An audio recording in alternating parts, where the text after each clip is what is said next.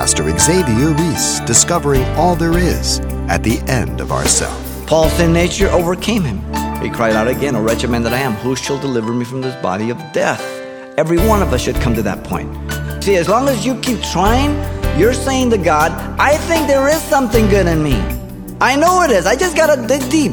But the deeper you dig, the less you find.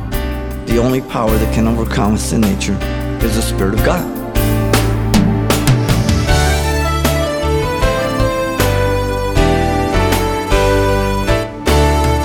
Welcome to Simple Truths, the daily half hour study of God's Word with Xavier Ries, Senior Pastor of Calvary Chapel of Pasadena, California. In the days of Noah, there was only one safe place to be in the ark. God's judgment came down on everyone who was not in the ark. Today, Jesus Christ is our ark of safety. Those who are positioned in Him are safe and secure and are not in danger of the judgment of God. As Pastor Xavier reaches chapter 8 in our Simple Truth study series of the book of Romans, the forecast calls for not one drop of condemnation for those that are in Christ. Let's listen. We have all heard at one time or another a preacher and teacher present their proposition or their text at their opening sermon, but that's the last we heard of it. The text was nothing but a pretext to launch into what they wanted to say. Paul the Apostle has not been like that. He has given his propositional statement in the beginning, chapter 1, verse 16 and 17, which is the heart of the epistle to the Romans, and he has stuck to it. He said, I'm not, For I'm not ashamed of the gospel of Jesus Christ, for it's the power of God unto salvation to the Jew first and to the Greek, for therein is the righteousness of God revealed from faith to faith. He has stuck to it. From then on, he has expounded it over and over and over again from different angles. How you can be saved. The only way you can be saved now, the word power in that verse is dunamis. It means strength, ability, inherent power, residing in a thing or by virtue of its nature, or with a person or thing exerted and put it forth. So it's something that has the ability to do what it says it's going to do. The word is used for various things within the scriptures for miracles, moral power, for excellence of soul, for influence of belonging only to riches and wealth, power, resources arising in numbers and for power consisting in, a, in an army, forces, hosts, angelic. So the context will tell you how it's used. But the word is used to identify the power of God here in Romans chapter 1, verse 16 and 17. That's his opening statement. The miraculous miracle, the power of God to change your life and mine from a ain't to a saint. From a sinner to someone that can please God, to a rebel to someone who can submit. That takes divine power. Now, Paul has clearly taught and demonstrated step by step that God is sufficient to initiate, bring to pass, and work out salvation in a person's life with the power of the gospel apart from any other human ability or system of learning. In the seventh chapter, we saw a life of defeat as Paul proclaimed his own experience as a Christian, attempting to live the life of the Spirit in the energy of the flesh, which resulted in a cry of despair, O wretched man that I am, who shall deliver me from this body of death? In chapter 7, verse 24. Paul was brought to the point of despair, seeing there was nothing good in him, but only the person of Jesus Christ and the power of the Spirit of God. That's the way he was going to live victoriously in the Spirit. And so, what we have in chapter 8 is the contrast to a Christian's defeated life the life of victory over sin nature through the power of the Holy Spirit. Now, as you know, Paul has already pointed out that, you know, he's not talking about sinless perfection. He's not talking about, about uh, not being able to fail. For we have sin nature the day we die. But he's talking about that now as Christians, we can hit the mark. We can please God. The habitual habit of our life is pleasing and walking with God. Though there may be failure, then we have an advocate for defense in 1 John 2 1, but we do not practice sin the way we used to. Now, the key being that believers again have the new nature to live out this new life through the power of the Spirit of God. And so chapter 8 is, is the climax to the doctrinal section from chapter 1 to chapter 8.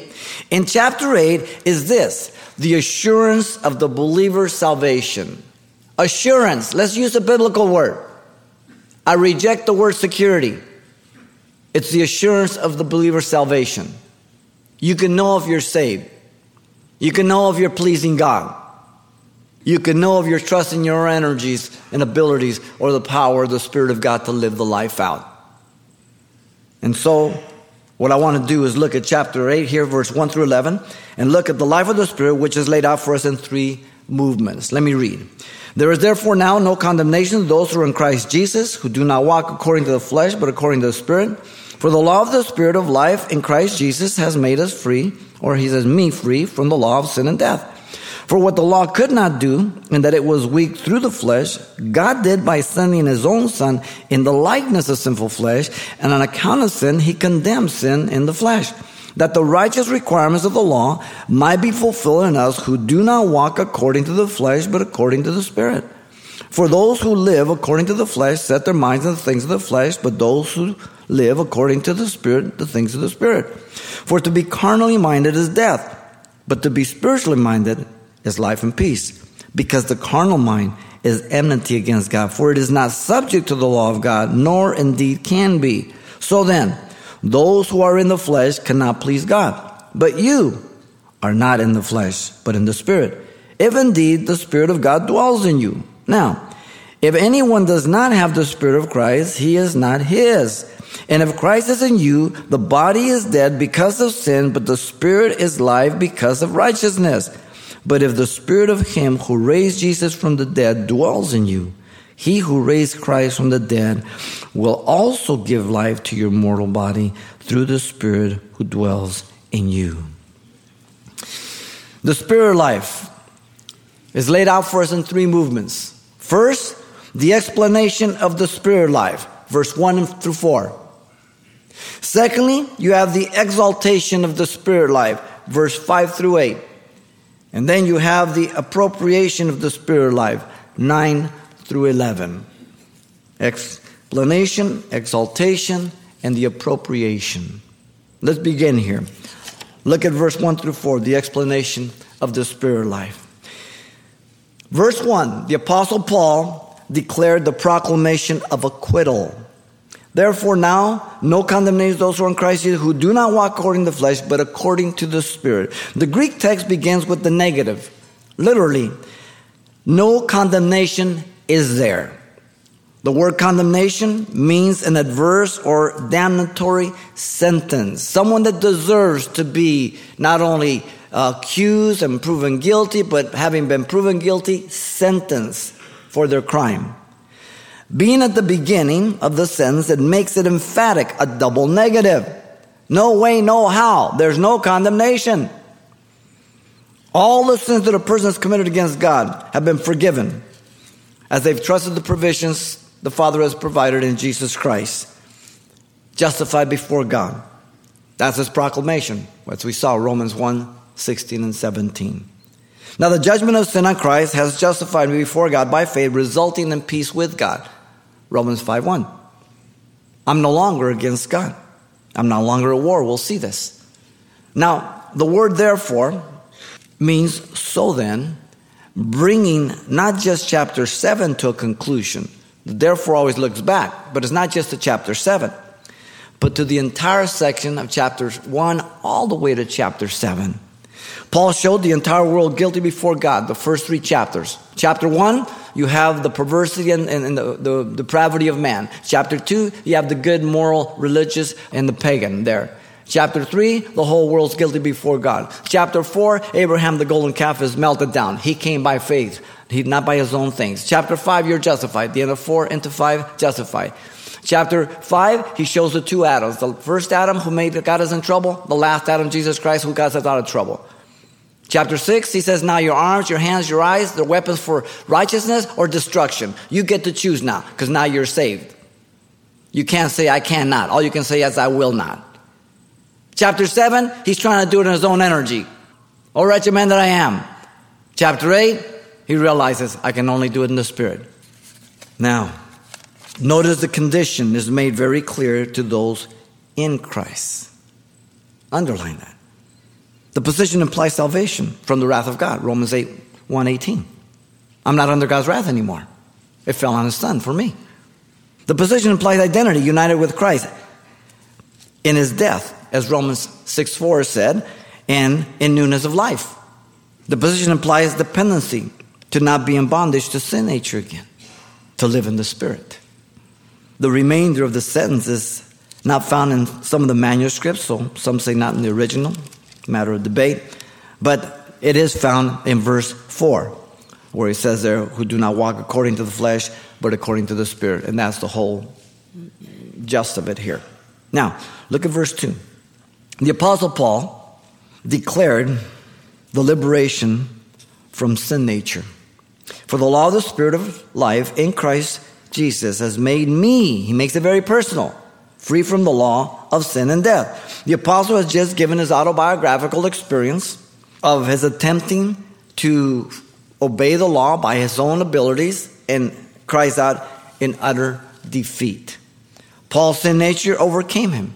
He cried out again, O wretched man that I am, who shall deliver me from this body of death? Every one of us should come to that point.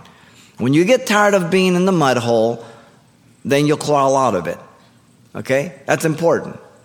When you see, as long as you keep trying, you're saying to God, I think there is something good in me. I know it is. I just got to dig deep. But the deeper you dig, the less you find. It's like these people for evolution. They're looking for the missing link. What link? There's God and animals, nothing in between. The only thing missing is a link in your brain. Notice the apostle now has come to understand that the only power that can overcome his sin nature is the Spirit of God. This is the connection between the end of 7 and to 8. The law of the Spirit of life in Christ Jesus has made him free from the law of sin and death. Sin nature is ever present until we go home to the Lord. The word law is used here, notice, as the principle of the Spirit of life in Christ.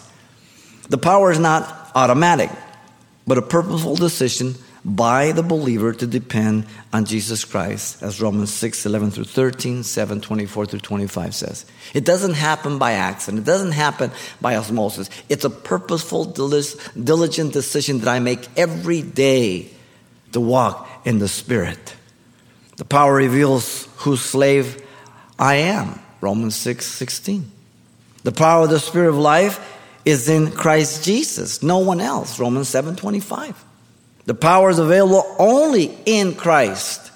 And the power is by the person of the Holy Spirit, which appears 21 times in chapter 8.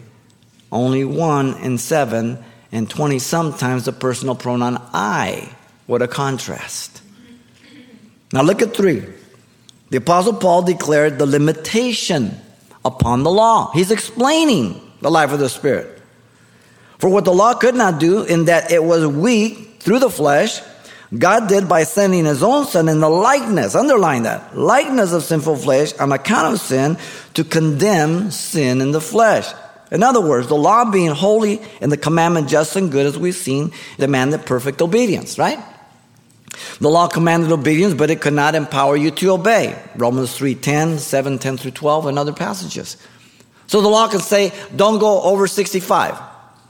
But it can't help you not to go over 65. In fact, it'll provoke you to go over 65. Remember the sign, wet paint. Don't touch. You touch it.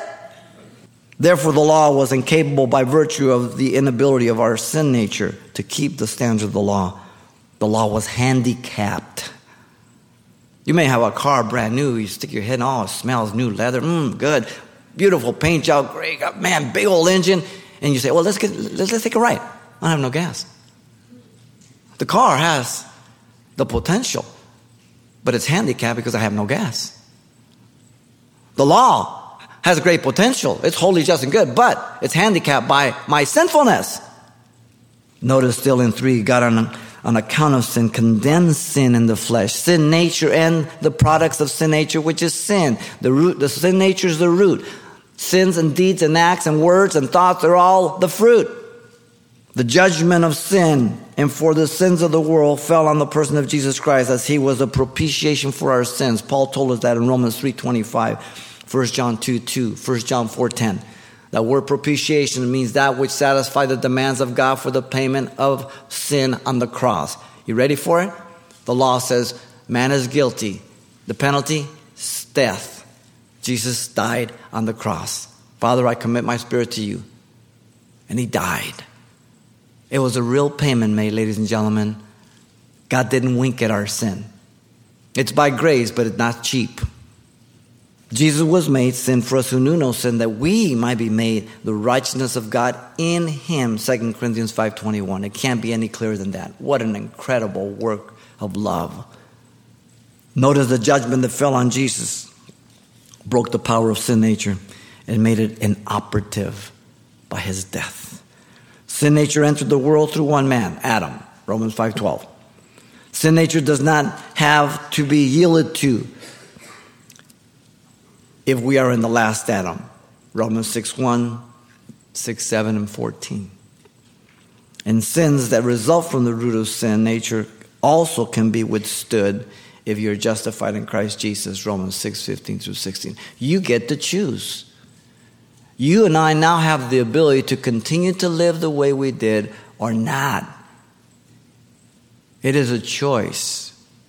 You cannot say, I cannot say, I cannot help myself.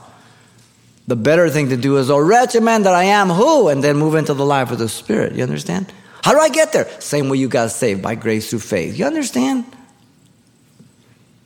Look at verse 4. The Apostle Paul declared the satisfaction to the law, that the righteous requirement of the law might be fulfilled in us who do not walk according to the flesh, but according to the Spirit. Underline, in us.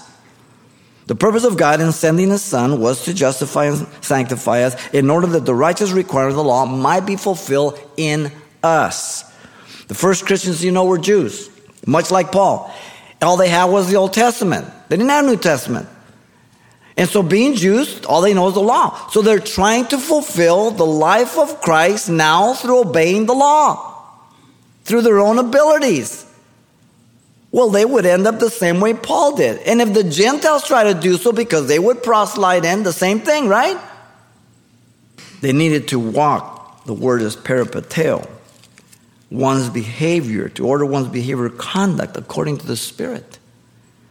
Jesus said this in Matthew 5 17. Do not think that I come to destroy the law or the prophets. I did not come to destroy them, but to fulfill them. Jesus kept the law perfectly. In fact, Paul will tell us later on in Romans. You remember Peter and James when they went to the first church council and Paul was there and Barnabas also in Acts 15:10? Listen to Peter. Peter in the first church council said, "Now therefore, why do you test God by putting a yoke on the neck of the disciples which neither our fathers nor we were able to bear?" In other words, the law did not enable them to keep it. No Jew could say, I've kept it. If they did, they were deceived. Paul was deceived. Philippians says, I'm blameless in the law. That's before he's a Christian. After being a Christian, he says, I'm guilty. The righteousness is imputed to us by God through faith in the person of Jesus Christ for justification. He made this very clear in the earlier chapters, chapter 3, verse 22, 4, 23 to 25. And so Paul declares as he gets to chapter 10, verse 4 For Christ is the end of the law for righteousness to everyone who believes. Christ is the end of the law. He fulfilled the law. The law spoke of him. He kept it perfectly. Now he is in us. The evidence is by not walking according to the flesh, sin nature, but rather according to the Spirit. And the tense here is the present continuous action of ordering one's behavior after the power of the Spirit. Having crucified the old man at repentance in Romans 6 6. Reckoning the old man dead daily to not yield to the sin nature. Romans 6 11. Presenting our members as instruments of righteousness in Romans 6 13 constantly crying out, O wretched man that I am, who shall deliver me from this body of death? In Romans 7 24. He's taken us step by step to demonstrate the explanation of what He's done to bring us into the life of the Spirit. The believer must learn to distinguish between condemnation and conviction. Conviction is when you are in sin and the Holy Spirit is telling you, What are you doing there? Get out of there. It's convicting you of doing, thinking, or being involved in something that you know as a Christian is clearly a violation of God's Word. Conviction. He wants you to confess and repent. Condemnation is you allowing Satan, others, or yourself to put a big guilt trip on you and to condemn you over sins that you have confessed to Christ and repented from and abandoned them. So you don't allow anybody to rub your nose in sins that have been forgiven. Okay? That's condemnation. But if he's convicting you of something you're in, get out of there. That's conviction. Your sins are buried in the deepest ocean. Micah 7:19. Your sins have been cast as far as east is the west. Psalm 103:12. Your sins he remembers no more. Amazing. Jeremiah 31, 34. You want to explain to me how God, who knows everything, can forget your sin? and He does. The place of assurance is abiding in Christ Jesus, having freed us from the law of sin and death. Giving us a new heart, Jeremiah 31, 31 through 34, Ezekiel 36, 26 through 27. A new covenant is fulfilled already in us. Future to the Jew. A new heart. He's given us a new mind, 1 Corinthians 2.16, Philippians 2.5, the mind of Christ, the mind of a servant. He's given us a new nature, 2 Peter 1, 3 through 4. He's delivered us from the power of darkness and transferred to the kingdom of the Son of His love, Colossians 1.13. What an amazing thing. You are a saint or an ain't. You tell me what you are. Jesus said that apart from Him, we can do absolutely nothing. The focus is abiding. John 15, 5. You cut that branch, it no longer bears fruit. It's severed from the source of life, right? Abide in Christ. The ability of our flesh can do nothing for us to obey rules, laws, except a complete dependency on the Holy Spirit of God. Listen to what Paul says as he moves on in verse 12 and 13. It's an exhortation of warning. Therefore, conclusion, another conclusion based from the verse 11, 1 through 11. Brethren, Christian, Jew or Gentile, we are debtors, not to the flesh, to live according to the flesh, for if we live according to the flesh, we will die. But if we, by the Spirit of God, put to death the deeds of the flesh, we shall live. Death and life here is eternal, not just physical. All right? Verse 14 and 15, Paul points to the evidence of the new position in Christ. For as many as are led by the Spirit of God, these are the sons of God. For you did not receive the spirit of bondage again to fear, but you received the spirit of adoption by whom we cry out, Abba, Father. Literally, Daddy. No Jew in the Old Testament would ever call God his Father. It's always one time and it's to the nation, not to individuals. We have been brought so close to God that now we call him daddy. When some young man calls his dad father, you know they're not too close. I was 44 when my dad died. To the very last day he died, I always call him papi, means daddy. Close, affection. Wow. The explanation of the spirit life is unmistakable. Pastor Xavier Ries, illustrating our relationship with Christ the Son, has made us children of God the Father. More simple truths drawn from Paul's New Testament epistle to the Romans.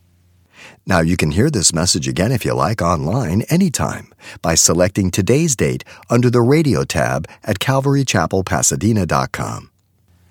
Now, there's much more to come next time, but if you'd like a copy of today's study on CD, ask for Life According to the Spirit. It's available for only $4.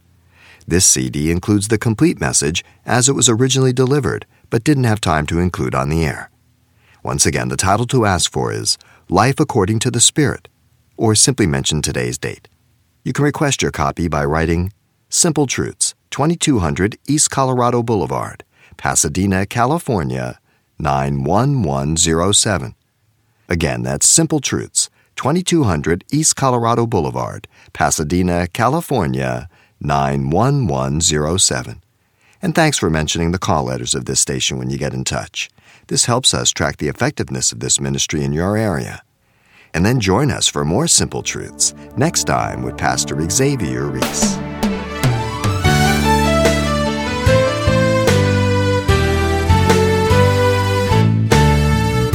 Simple Truths with Pastor Xavier Ries, a daily half hour broadcast, is a radio ministry of Calvary Chapel of Pasadena, California. www.calvarychapelpasadena.com.